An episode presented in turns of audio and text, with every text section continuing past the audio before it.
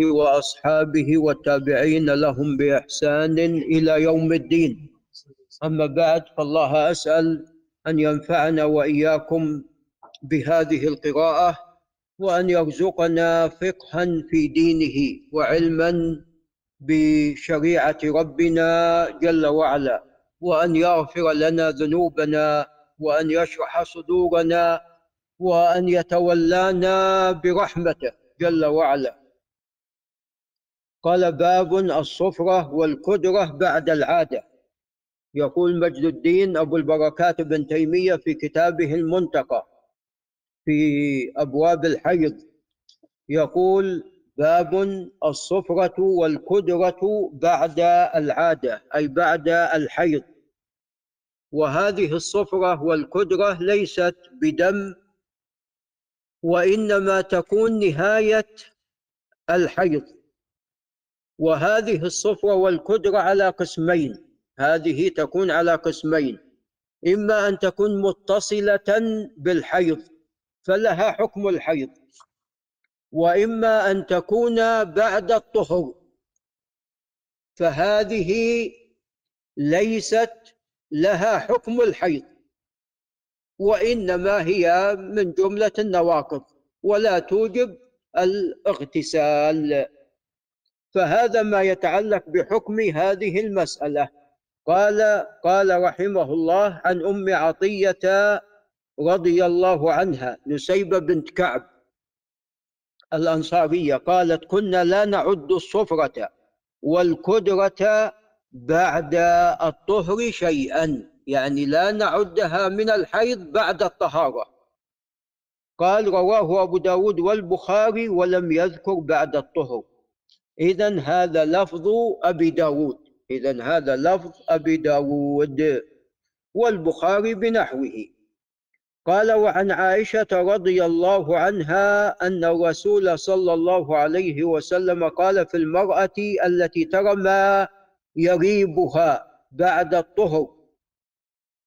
يريبها يعني تتشكك. نعم.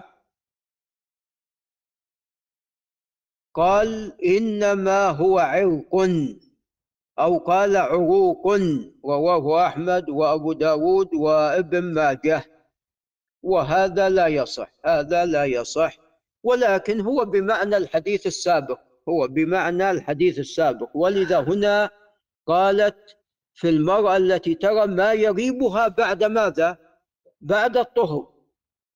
فقال هو عرق أو عروق وهذا لا يصح ولكن يغني عنه حديث عطية. قال باب وضوء المستحاضة لكل صلاة.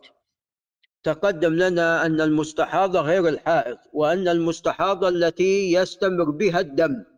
نعم. ويكون دم عرق وليس دم حيض.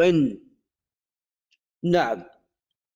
فهذه صاحبة حدث مستمر هذه صاحبة حدث مستمر فماذا تفعل؟ إن توضأت قد يخرج منها ماذا؟ الدم بعد الوضوء فهل تستمر تتوضأ؟ لا شك أن يعني لا يقال بذلك فهذه من أصحاب الأعذار إذا إذا جاء وقت الصلاة توضأت وصلت ما يتيسر لها حتى ولو خرج منها شيء لأنها معذورة. شيء مسترسل دم, دم مستمر. فلا يضرها ذلك. إلى وقت الصلاة الأخرى. نعم إن جاء وقت الصلاة الأخرى تتوضأ مرة ثانية. ما لم تحدث حدثا آخر مثلا خرج منها ريح فتعتبر يعتبر وضوءها ماذا؟ انتقض. نعم. ويلحق بأصحاب الأعذار من معه ريح مستمرة ومن أيضا معه سلس بول أيضا يكثر عنده. فهذا إذا فهؤلاء كلهم إذا جاء وقت الصلاة توضأوا وصلوا حتى ولو خرج شيئا. قال عن عدي بن ثابت الأنصاري عن أبيه عن جده عن النبي صلى الله عليه وسلم قال في المستحاضة تدع الصلاة أيام أقرائها أي أيام حيضها وتقدم هذا لنا. ثم تغتسل. إذا انتهت أيام الحيض. وتتوضأ عند كل صلاة وتصلي و... و... نعم تتوضأ عند كل صلاة وتصوم وتصلي. قال رواه أبو داود بن ماجه والترمذي وقال حديث حسن. هذا الحديث لا يصح. ولكن معناه صحيح. والترمذي عندما يقول حديث حسن غالبا فيه علة. فهذا الخبر لا يصح. والذين أفتوا بأنها تتوضأ عند كل صلاة جمع من أهل العلم. جمع من أهل العلم بعضهم من التابعين. فهذا هو حكمها كما تقدم. ومثلها أصحاب الأعذار.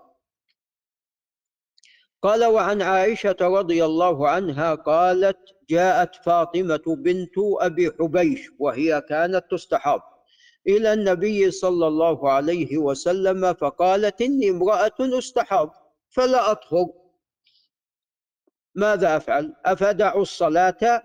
فقال لا.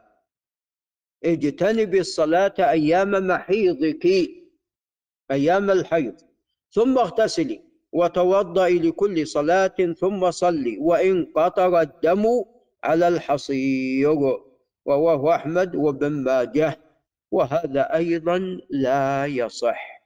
نعم لأنه من حديث حبيبنا أبي ثابت عن عروة عن عائشة وعروة هذا اختلف فيه هل هو عروة بن الزبير أو ابن الورد وحبيب أيضا يعني في سماعه لهذا الخبر من عروة فيه نظر والله أعلم. فهذا الخبر لا يصح ولذا أنكره يحيى بن سعيد القطان وغيره من أهل العلم. ولعل نقف عند هنا. هذا وبالله تعالى التوفيق. وهو مجد الدين أبو البركات بن تيمية رحمه الله تعالى في كتابه المنتقى قال وعن القاسم أي بن محمد بن أبي بكر الصديق رضي الله تعالى عنهم والقاسم تابعي وكذا أيضا والده محمد وإنما له رؤية أي والد محمد. لأن الرسول صلى الله عليه وسلم عندما توفي كان عمر محمد والد القاسم ثلاثة أشهر ونحو ذلك. قال عن زينب بن جحش الأسدية رضي الله تعالى عنها زوجة رسول الله صلى الله عليه وسلم أم المؤمنين والقاسم عن زينب هذا منقطع القاسم عن زينب هذا منقطع فهو لم يسمع منها انها قالت للنبي صلى الله عليه وسلم انها مستحاضه فقال تجلس أيام اقرائها ثم تغتسل فتؤخر الظهر وتعجل العصر وتغتسل وتصلي وتؤخر المغرب وتعجل العشاء. وتغتسل وتصليهما جميعا وتغتسل للفجر. فهذا الحديث فيه ثلاثة أغسال في اليوم الواحد ولا شك أن هذا مشقة. ولذا هذا الخبر كما تقدم لا يثبت وإنما هو منقطع. والأقرب أيضا أن المستحاضة إنما هي حمنة أخت زينب بنت جحش. الأقرب والله أعلم هذا أن المستحاضة هي حمنة وليست زينب فهذا الخبر لا يصح. هذا وبالله تعالى التوفيق.